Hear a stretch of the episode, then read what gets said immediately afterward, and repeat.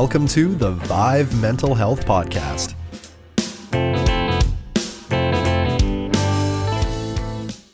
All right, welcome to the VIV Mental Health Podcast. My name is Kristopher, and joining me today is Edmonton City Councilor of Ward 6, Mr. Scott McKeen. Scott, I want to thank you so much for joining me today, my friend. Now, once we got connected on here, we just sort of dove right in, and I said, you know what? Let's hit record. I know you have a lot to say, a lot that we want to cover in this hour. Um, we're in the right mindset, so let's just dive in. We'll we'll cut the small talk. Tell us about your road into municipal politics in Edmonton here, and kind of how it all relates to mental health, because you're involved with a couple initiatives, and your and your personal story also ties in as well. So, sir, the floor is yours. So, my favorite topic is me, obviously, as a, as a politician.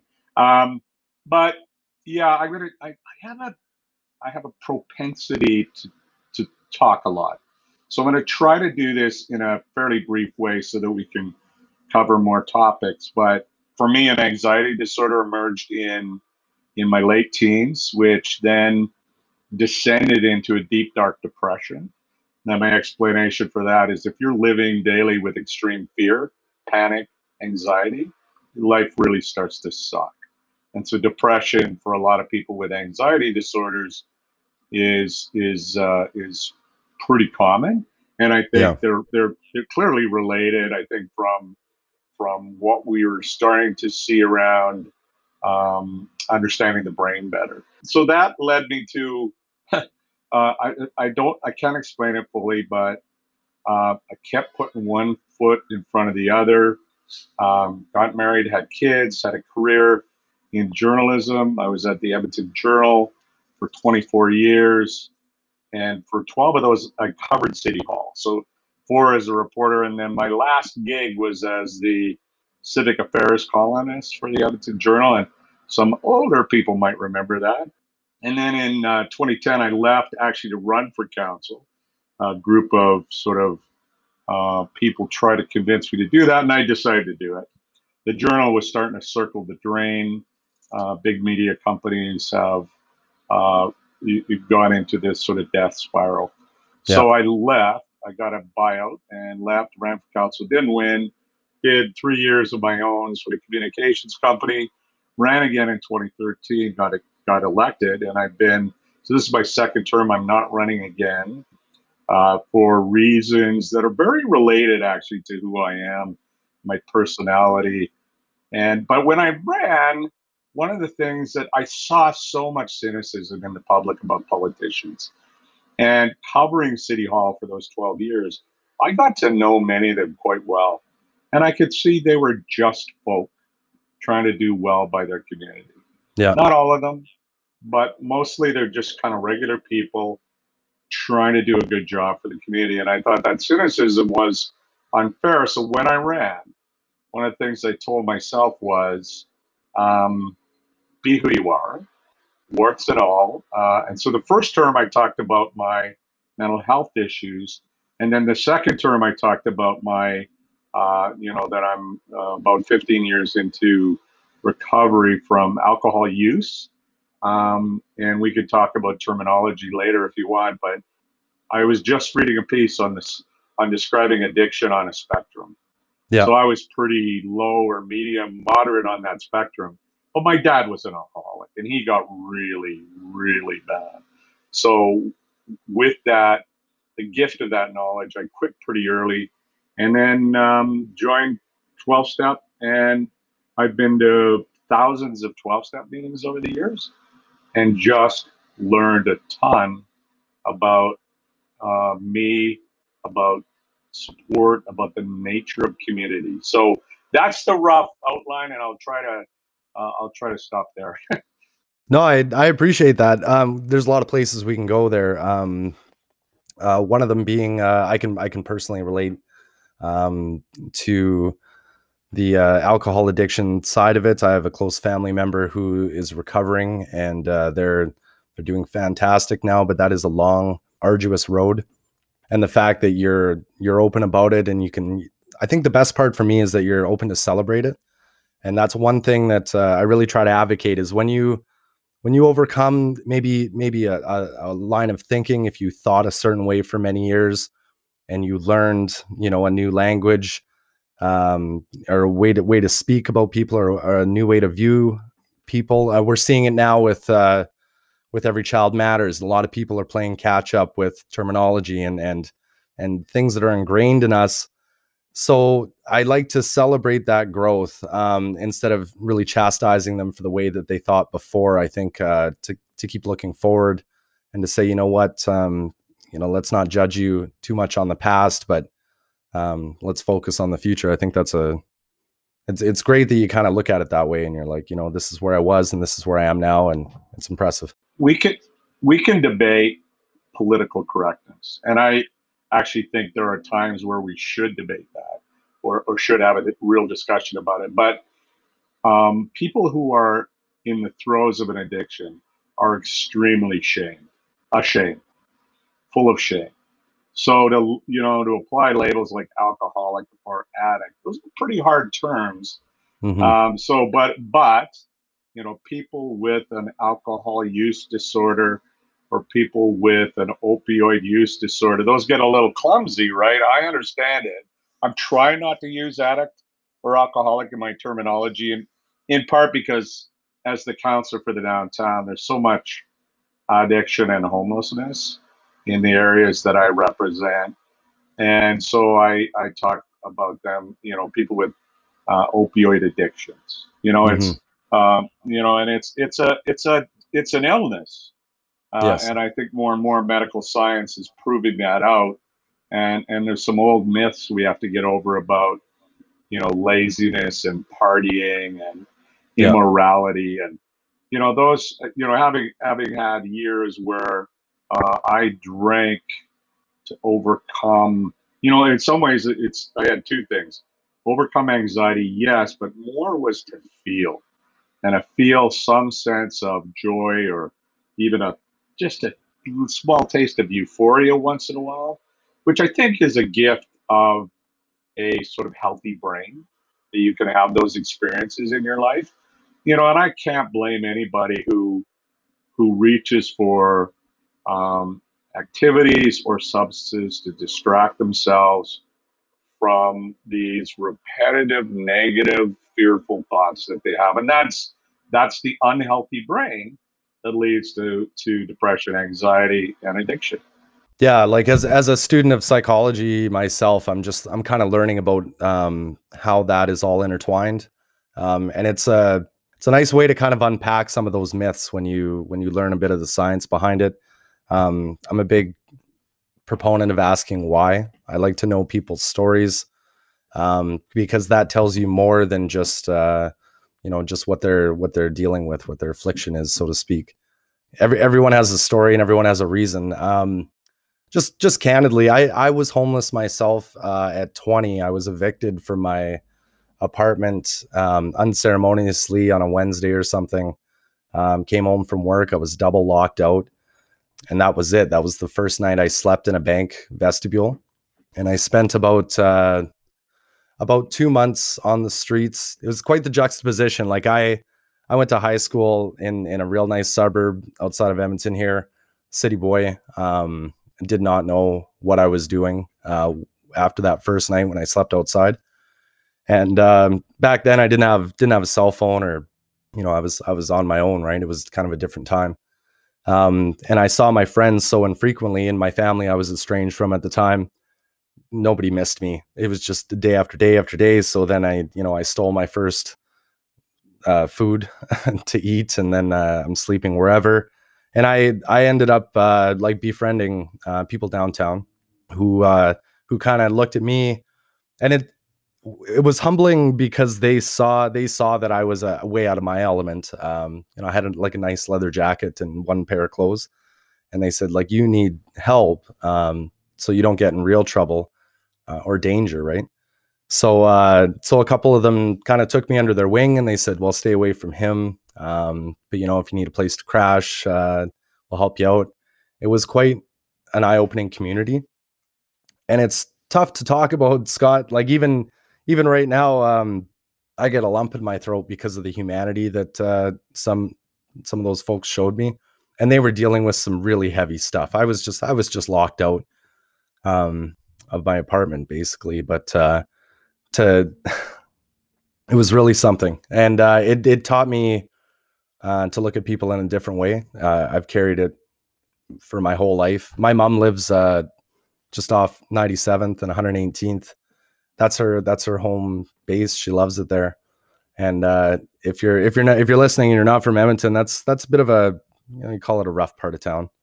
But that that's where she grew up, and she and those people who live in those and grow up in those areas, that's that's her people, and she doesn't look at any of them any differently than you would look at a doctor or lawyer or wherever you want to have the classism in this conversation. And I, I apologize for my language use too. I'm still learning how to what the vernacular is to kind of describe uh, different different people here. But what uh, the the ward that you represent, I mean, it, it does have a lot of uh, a lot of issues that need addressing, and it's very layered and it's very complex. So when you uh, when you joined city council, where did you begin? Like, what was your focus um, as far as helping your community? Where did you go first? Well, and, and this is another layer of complexity. When you're a city councilor, you have you know, I, I'm not kidding when I say probably 60 files open, and those would be different areas of the community, different subjects, different problems, different issues, plus the downtown councilor.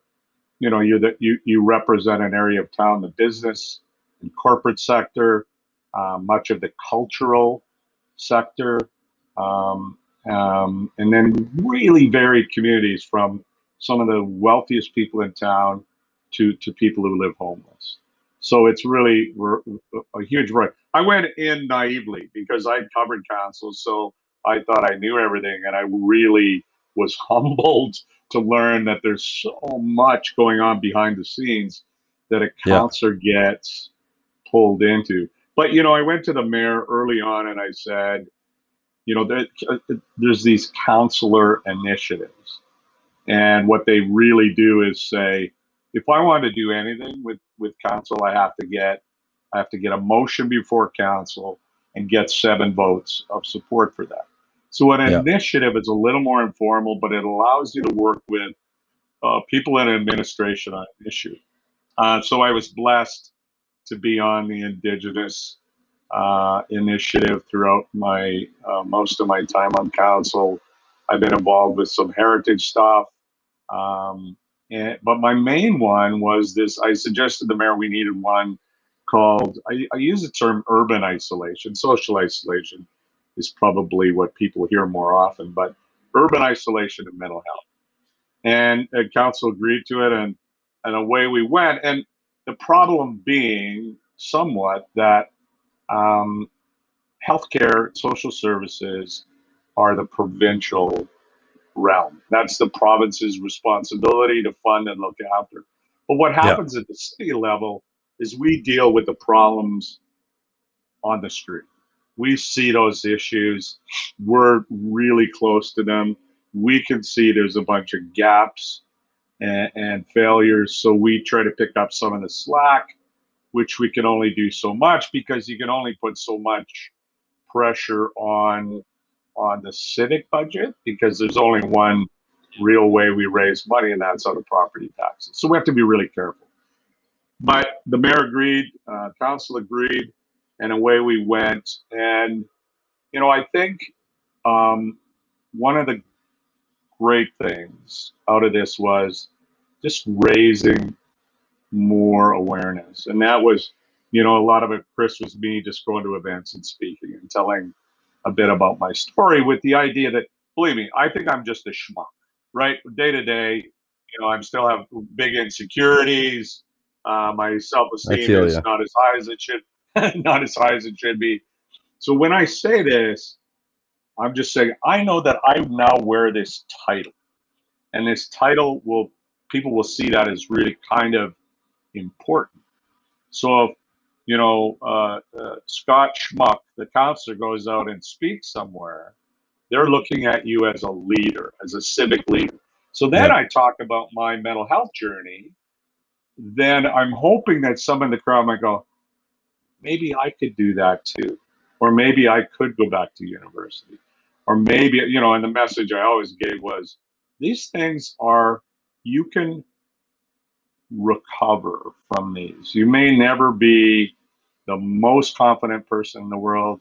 You ne- might never be the most uh, gregariously joyful person in the world. Um, you never, you might never pass by a bar without going, uh, that'd be nice. But you can do it. You can recover from all these things and get stronger and stronger and, and more comfortable and maybe even proud of yourself over time if you lead a good, healthy life. And for me, you know, and I learned learned this in 12 step, Chris, and I, I think you're doing a lot of this right now too. And whether you you're just doing it out of a out of your own character and upbringing and values. To me, what I learned in 12 step was I'm because I'm in pain, because I have mental health issues, uh, I want to solve those mental health issues with a dysfunctional strategy, that being drinking. I am tragically self absorbed. You end up tragically self obsessed and self absorbed. So, how do you get out of that? How do you get out of your head, which can be, you know, those spinning, negative, fearful thoughts, which which haunt us all, uh, or all of us who who have faced this. Um, and I think it's through service. I think it's through, and when I see service, I mean uncommon, no, making the uncommon common, and that is a small act of kindness. And you can practice this throughout the day. Um, I'll tell you a recent example. For me, I pulled up, be, I was behind a van, and the van said, All answers are in the Quran. So I knew this was a, a, an Islamic family. So I was able to, and, and knowing what's happening in Edmonton recently, if not around North America, a lot of uh, acts of, if not hate, real um, small acts of terror against the Islamic community. Uh, it's scaring the bejeebers out of them. Uh, I don't think it's horrible part of their part of their faith. So so I pulled up beside their van, and it was a warm day. We had our windows down, and I yelled out, Assalamu alaikum, which is a greeting in Islam. And I could see this woman in a hijab and her husband, who was driving, both looked over at me with big smiles. They were black, it's probably African um, newcomers of the Muslim faith, huge grins on their face, and then gave the, the response, which is alaikum salam, I think. So, what I wanted to leave them with was here's this whiter than white guy. They don't know I'm a city councilor. That doesn't matter. Right. Uh, what's I just wanted them to know that some of some of us are cheering them on. And you know what? Like I, I'm not telling this story to make me sound like I'm sort of hero because I'm not. Yeah. I just it was just a small act of kindness in my day, and I felt great. I mean, you and they felt great too. It it uh, and then maybe the next person that you interacted with or they interacted with they were a little bit kinder to or they put a smile on their face and it's it's so cliche but it's not like that's just how it works that's how you spread kindness and you create a a sense of community right um, one of the yeah. biggest buzzwords in in politics is community especially municipal politics community building community um, but not a lot of emphasis i feel and maybe this is the cynicism that you alluded to before, but it doesn't doesn't feel like we do a lot to create community in the in the actionable sense. That was a, a 30 second interaction that you know had had a profound effect on you enough that you remember it to this day to tell the story and say, hey, that's uh, that's something that we can do. So well, and I think yeah, at the convenience store, you're buying a diet coke. You can just be really friendly, put a smile on your face, and thank them. Yeah because that doesn't happen very often during their day. I can tell you when I get an email thanking me or thanking us for the work we do, that is a great day in the Ward 6 councilor's office. We feel a little skip in our step because some, and, and you know, and if it's just like, hey, you're great, that doesn't mean much, but it's like, this happened, this happened, this happened. I phoned you, you did this, you guys did this and this and this, and everything's better now. Thank you very much. It's like, hey, it works sometimes, you know, and and really, you know, I think that's what everybody in elected officialdom wants is to be to help people. It gets really complex and cynical, and, and, and I don't blame people for being cynical because you know politicians often portray themselves at their worst in question period in legislatures and parliament. Um, you know being really nasty to each other character attacks. Um, and and you know i just kind of quietly want to go away and do good work. And if nobody notices in the public sphere i'll be totally okay with it. If i can become another Chris Marks, I'll be happy. Oh, hey, flattery will get you everywhere, Scott. I appreciate that. we're um, we're both on the same um, kind of advocacy path. Like I, um, I'm a little reluctant. Well, how should I put this? I was reluctant to tell my story until I realized the power that it held. Um, to to some, and I wouldn't know who until they heard it and they went, "Wow, that really resonated." Either it was the fact that I shared it, it was what I shared. Um, and then I took a step back from from that and said, if I could create space for people to to just be comfortable telling their story. Uh, everyone has a story, and it it deserves to be heard. And there's there's something powerful about giving someone the the privilege of feeling seen. So when somebody shares with me, to me that's privilege. Uh, they chose me to share a part of themselves if they're being vulnerable. That's privilege. I don't take that lightly. And so when you can give that gift to others for them to pass on with the same attitude, like, hey, if you give me uh, your trust or your story, I'm going to take that.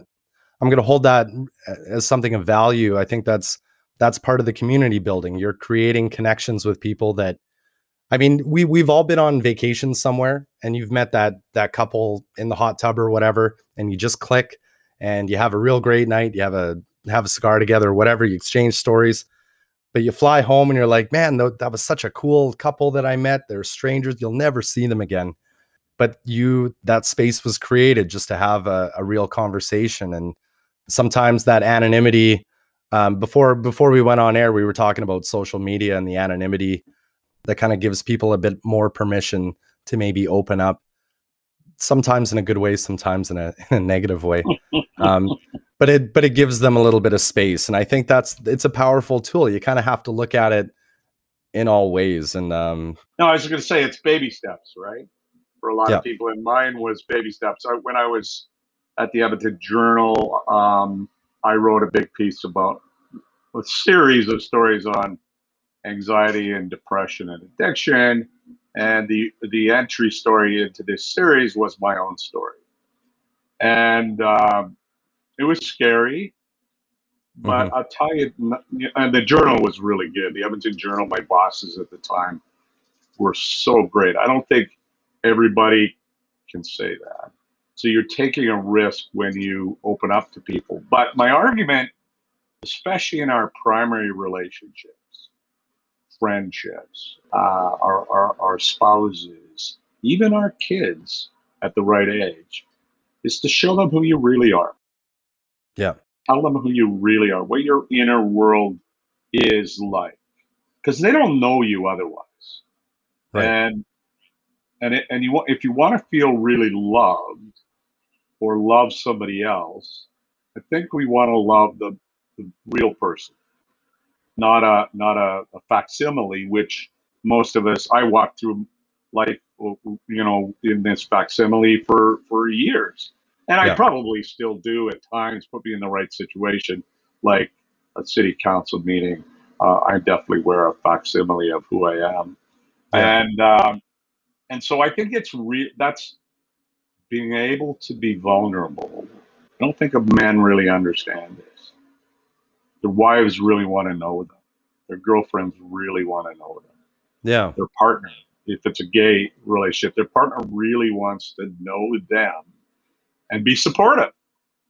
And and you know, most of what we share, your your story about being homeless, at age 20, Chris, you know, I, I feel privileged that you told me that because I know about a little bit about the struggles you went through in your life, and that that makes you really uh, marvel at you that you were able to get through that, and and and also so I got to know you a lot better just through that, and so did your listeners. I don't know if you mentioned it before, but I think that's it's an important part of your story, and that you found community on the street is something that I think would shock a lot of people too.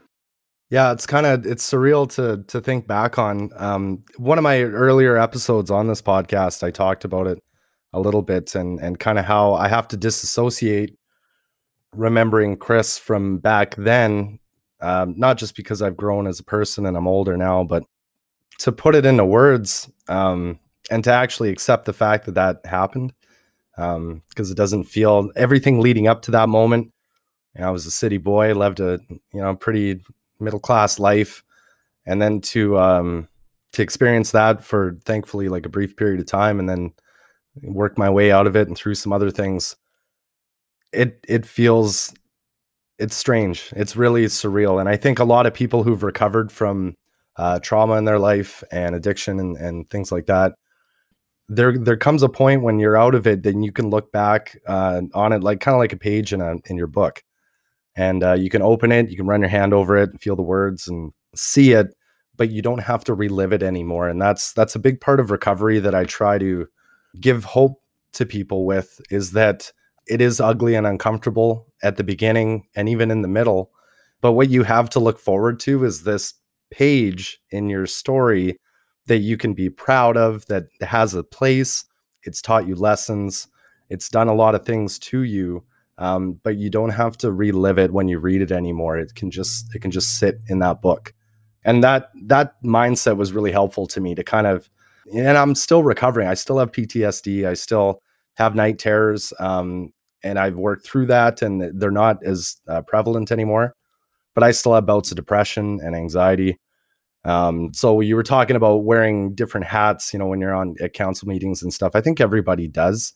We all have roles to play in certain situations, but the more authentic you can be, it's liberating. Yeah. It kind of frees you from having to remember too much. And uh, the the weird thing is, you, you think you're going to be judged for who you really are, um, but it's going to do one of two things. It's going to humble you to the point where you're like, you know what, I would love to change this thing about me because I don't like it. And that's why I, I mask it or I don't share it. Or people are going to look at you and say, You're really interesting. I'm really proud of you. Like you're cool. You're, you, you're unique, uh, which is what we all crave. Right. So it's, uh, it's nice. It's nice to chat chat with you about something like this because you're very authentic. I'm I'm looking at you right now, and you're just you're just a guy telling your story. Like it's quite uh, refreshing. Well, we we apply labels right to people too, and we put them in boxes. So I'm a friggin' politician. So people have their already have their uh, expectations. They've already sort of labeled you with a bunch of different things, and and I don't like that. I, I really don't like that. Uh, people come at you angry, not knowing who you are, the stresses. Like it's extremely stressful for me being a city councilor because you know being still you know my self-esteem and or being neurotic i still want to please everybody and make everybody happy. And it turns out you can't actually do that that there's a lot of decisions we make where some people will be happy but a lot of other people will not be happy. And that happens all the time. So um, i did want to and i know you want to get into this a bit uh, talk a bit about what we were able to accomplish. And I think we raised awareness around mental health at the at the civic level. There were some people in administration, woman by the name of Jenny Kane, who did amazing work. We we have uh, uh, a suicide prevention strategy that the city worked on with the provincial government and um, and the post secretaries, and you know, it's a fantastic program that I think they felt energized, the administration, that there was somebody on council pushing this stuff that was at their back. So we did some good work. The Hello, How Are You program. Uh, I don't know how much, you know, which was a way to say, hey, you know, we're all we're all people here. You know, why don't you just take a little bit more effort in your day to to meet somebody? And and we had benches out that were supposed to be for conversation. I don't think we cracked that nut. It's a really hard thing to crack because I suspect, Chris, you'll know and understand that people with, especially if their mental health issues, are significant, which mine were. Uh, so, mental health issues and addiction, people tend to isolate themselves. They're hiding, right? And uh, I heard those stories, you know, hundreds of times at 12 step meetings. Uh, people, you know, people actually just drinking at home. So, isolation is sort of this collective problem we have in modern cities. People can lead really isolated lives. Uh, part of that down to lifestyle, uh, broad community issues. Uh, you know, before we started, I talked about we've been raised in a culture that focuses on and absolutely demands of us individual achievement. I remember speaking at uh, MacEwan University thing one time. There was probably 100 students there, and I said, and we were talking about isolation and and the underpinnings of it in our society. And I said, imagine five or six of you went out and worked on a project together, uh, and you all came back with essentially the same essay because you'd really it would be in a collaborative group. I said, what do you think would happen? And I said, oh, oh, it's possible you would all get kicked out of university for plagiarism, cheating, cheating, and and and so that you know, in a nutshell, again, you're in you're in the university. No, no, no, no, it's all on you. You might do some group projects, but at the end of the day, that final exam, you're all on your own. So we don't learn as much from each other. We don't support each other as much as we could. We don't feel collectively like we're all in this together. It's like, I want to get the best damn mark. I want to beat Chris on this test because if I do, then I'll have better a better chance at getting a, a, a better job.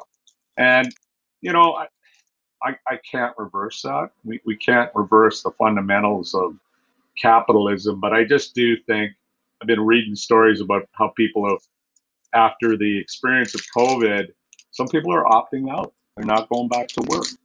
And I don't know exactly what they're going to do, but they had exposure to the rat race of their life and how it was making them miserable, mentally unhealthy.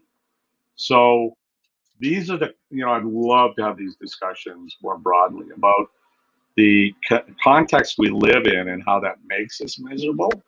So 12 step taught me uh, a million lessons, but one of them was so I haven't been going very much 12 step meetings during my time on council, but I'm going back. I got a community I got a small town waiting for me. And when I show up, they're going to, hey, come on in. Good to see you. And, and I'll be able to make friends. I'll be able to go to as many community gatherings as I want every week. And, and, and at 12 step meetings, we, it's been said more than a few times, ah, those poor normies out there. They don't have 12 step meetings to go to. And, and I think there's some truth to that. And we haven't created yet. And maybe Chris this will be something that you'll help create, is uh, community meetings, community gatherings, where we can be, where we can pull off the facsimiles and the masks and humbly, with kindness, be who we are. That's your challenge. Go do, go do it. Challenge accepted. hey, you know what, Scott? So about two months ago, I started doing this uh, this thing uh, called Boys Night Out and pandemic was still peaking at the time. Uh, I've done two of them, I think. So it's just a virtual, uh, like a Zoom hangout, right? Um, and it was four men to come, and uh, the whole premise was, uh, I'm, I know you're not a drinker, but I said I would crack a beer at the beginning. You guys are welcome to crack a beer, and let's just bullshit about about mental health. Um, and the first two were were a huge success. The guys came out.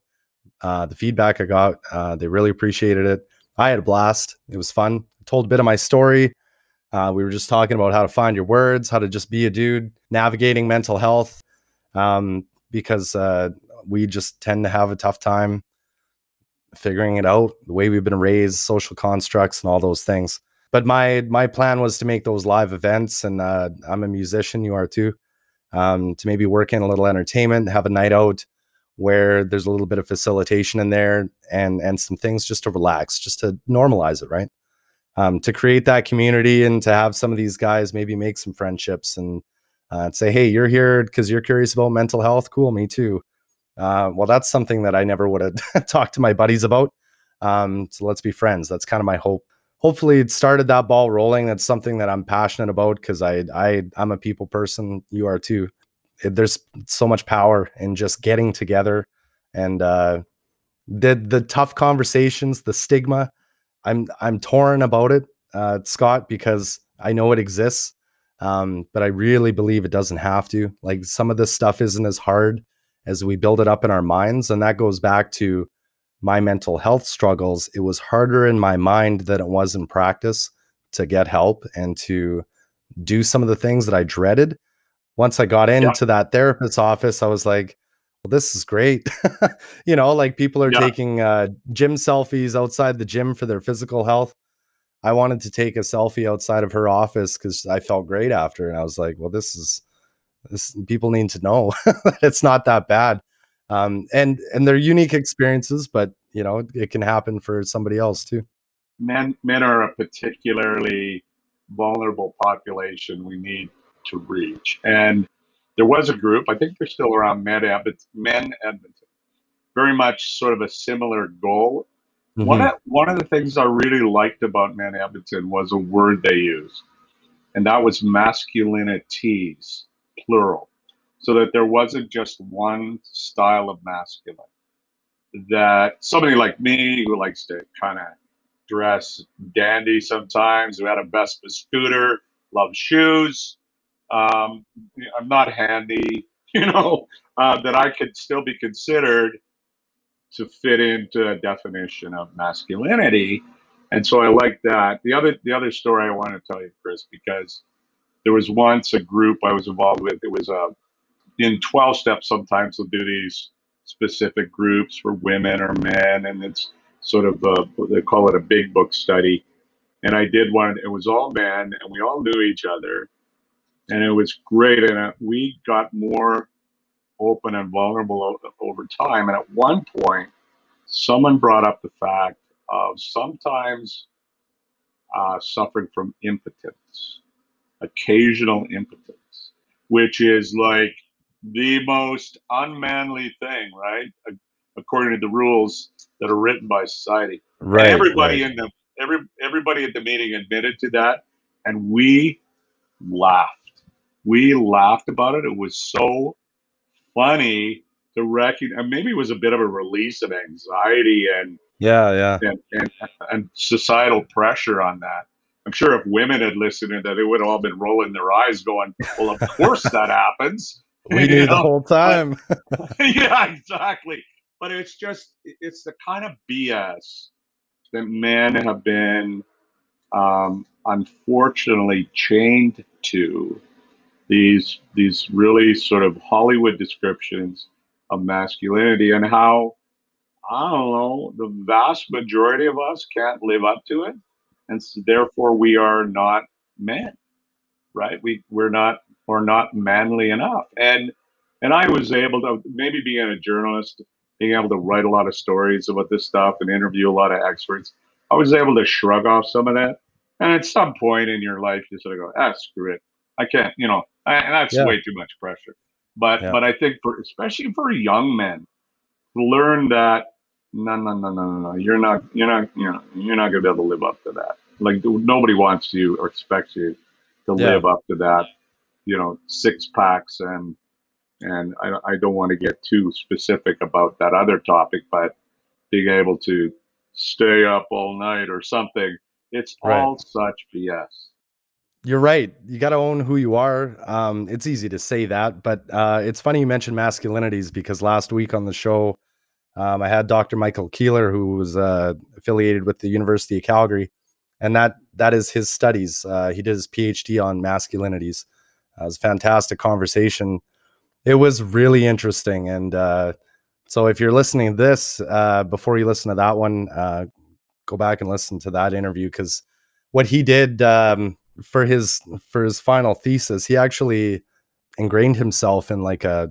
He studied adolescent boys and their upbringing with different styles of masculinity and how they interacted with toxic masculinity and things like that. So he was studying that within like a group of high school boys who kind of brought him in and accepted him and, and let him hang out so he could watch firsthand how this stuff was navigated from a young age. And uh, it was it, just a really cool conversation. And and like like you're alluding to, I mean, I felt like I was living a double life, Scott. Like I was, I'm a journeyman machinist, blue collar, Alberta born and raised, played hockey, drink beer.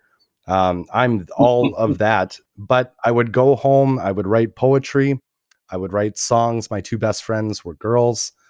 I, you know, growing up for my little cousins, I'd dress up in guys' clothes, girls' clothes, put on plays for them. I love drama. Um, so I had a foot in both of these worlds.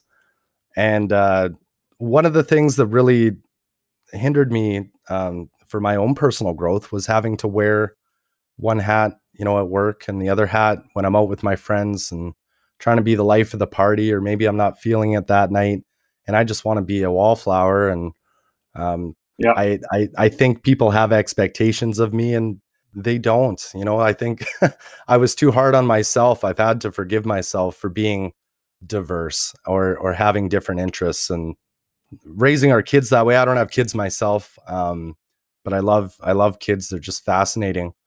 And Gen Z, uh, like we were talking about earlier, I think off air, but they have a lot to teach us. They're so adaptable, and us yep. older older generations, we kind of there's this old trope where we kind of look down on that. They're lazy, you know, they're on the TikTok doing the influencer thing, and we think it's all BS, but they adapt so well and they are so open to so many ideas. They have so much to teach us. I'm fascinated by them. I think the younger generation um, is making big, big change, especially in the workplace. And like you said, some people aren't, they're choosing not to go back to work or they're going to do gig economy style stuff. And uh, I think it's amazing. I think we need to pay attention um, because no one has adapted or had to adapt faster than our young people, and they're they're going to teach us how to how to finish our life. Right? We have a lot of life left to live. We have to adapt. So we have to embrace that. Yeah. There's a quote from ancient Greece. I don't know if it was Plato, but he complained about the emerging generation not showing enough respect, and and it's it's happened every generation since. Uh, I want, and I remember writing this in my I think my journal column. I want and expect the emerging generation to be a little bit rude, to challenge us. I mean, they didn't cause climate change, right? Um, yeah. So it would be on on previous generations to defend that. So be a little bit like, don't hold back. Don't like uh, you know. Sure, be respectful to your grandparents. I just mean as a generation. Yeah. Challenge, challenge, challenge, and I I think that's a really important thing. And I do see. I saw a really interesting uh, post recently I read, and it was explaining why my generation and my parents' generation and, and their parents' generation, going back a ways, didn't talk about mental health. And it's because it was subject to horrible, horrible mad science, like ice pick lobotomies, chains in an asylum. Is it any wonder then that when that was sort of the the the treatment of the day, you had to be shipped off to an asylum where you're either going to be medicated to the point of oblivion or maybe they'll actually do surgery.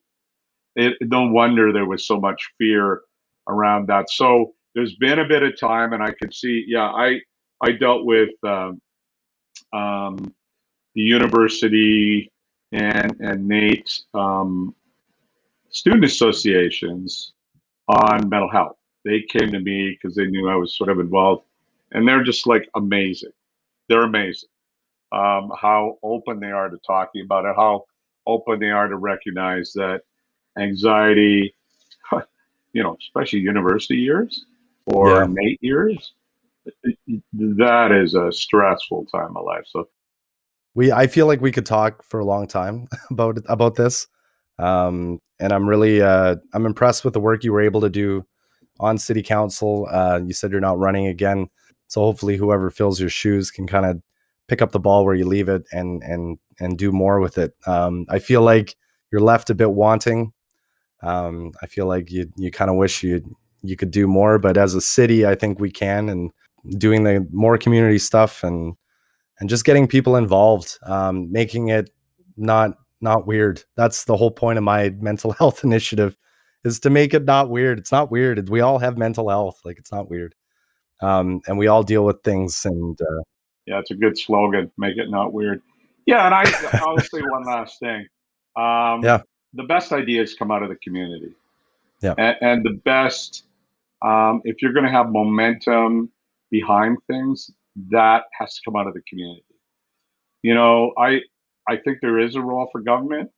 Um, some people will be shocked to hear me say, but I don't really think government is the answer to a lot of things.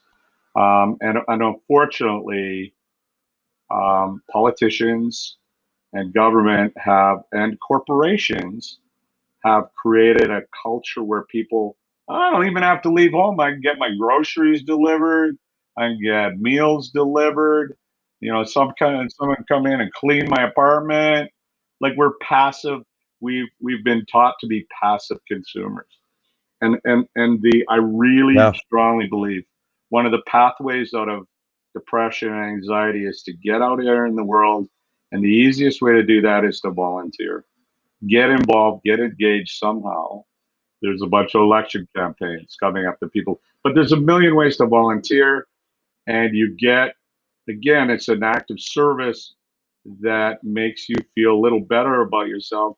And you're going to learn things and you're going to meet people and you're going to overcome some of your social anxiety over time Yeah. and get engaged get engaged get engaged and and and i'd love to i think it's i think it's you know absent somebody with agoraphobia which is tough really tough you're stuck Yeah. at home other people need to and i think the way to do this is to say i'm offering myself i'm going to go out there and help people so Yeah. that is a that's a way to overcome your your fear of being judged.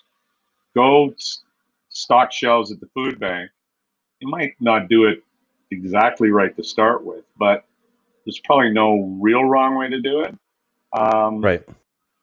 and just that that if you act if you think of the other person and how you can be kind to the other person or that organization a lot of your own self-judgment and your fear of being judged evaporates pretty quickly unless you go into politics well, you, you came out of it not too jaded, so I I applaud you for that. But that's no, it's great advice. I mean, um, I'm I'm one of those guys. I'm very hard on myself too, and uh, but as soon as I'm around other people, uh, you're right. It just it kind of evaporates. You know, just be yourself and do your best and and be engaged. There there's a lot to do in Edmonton. I'm still discovering all the ways to get involved and volunteer. Uh, that's something I'd like to do more of too um, and to take you know what my niche and as a mental health liaison and and and grow that and put it out there to see to see what I can do to help that way and to bring other sources together. So you got a lot of great ideas, Scott. I really appreciate your time. So uh, we'll have to do this again. I'd like to. I'll follow up with you in six months or a year or whatever when you're kind of out of it and you got a, a broader perspective again, and uh, we'll have another conversation. and and please invite me to one of your guys nights. If you feel inclined i would uh, love to join. I want to have a to have beer. i'll have a soda water or something and and those might start to expand and you know bring other men into it and because there's a lot of need out there. And you know uh, this last thought there are moments in life where we forget ourselves because we're so engaged with another person or an activity those are the most precious moments of our life i think and so this is why I keep promoting the idea of service and kindness and focusing on the other in that moment because they really can be blessings. Let's end on that note. That's perfect. Um, couldn't said couldn't have said it better myself. So Scott McKeen, uh, thank you very much, and uh, and we'll chat again soon. All right. Chris has been really fun. Thanks for having me. All right. Take care. And to you, the listener, I just want to say thank you. Without your support, this podcast isn't possible. If you're interested in supporting the VIV Mental Health Podcast, you can do so in a few ways. First, if you haven't already, please like and subscribe on the platform that you're listening to right now. If you're on Apple Podcasts, leaving a comment and a review goes a really long way. So if you could take a moment to do that, I would love you forever. Second, if you liked what you heard, please share it with your friends and followers. Word of mouth is still the best way to get the word out. Third, if you'd like to donate to VIV Mental Health, you can do so by becoming a patron over at patreon.com slash VIV Mental Health or through buymeacoffee.com, which is a great way to make a one-time donation. I want to add as well that all of the money raised goes into making these podcasts and towards the VIV Mental Health Initiative, which I use to connect with various resources and nonprofits to help with mental health in communities, real boots on the ground kind of stuff. I'll be doing some shoutouts in future episodes as well, so keep an ear out for a heartfelt thank you from me. If you're interested in becoming a sponsor, send us an email at podcast at vivmentalhealth.com. We would love to hear from you.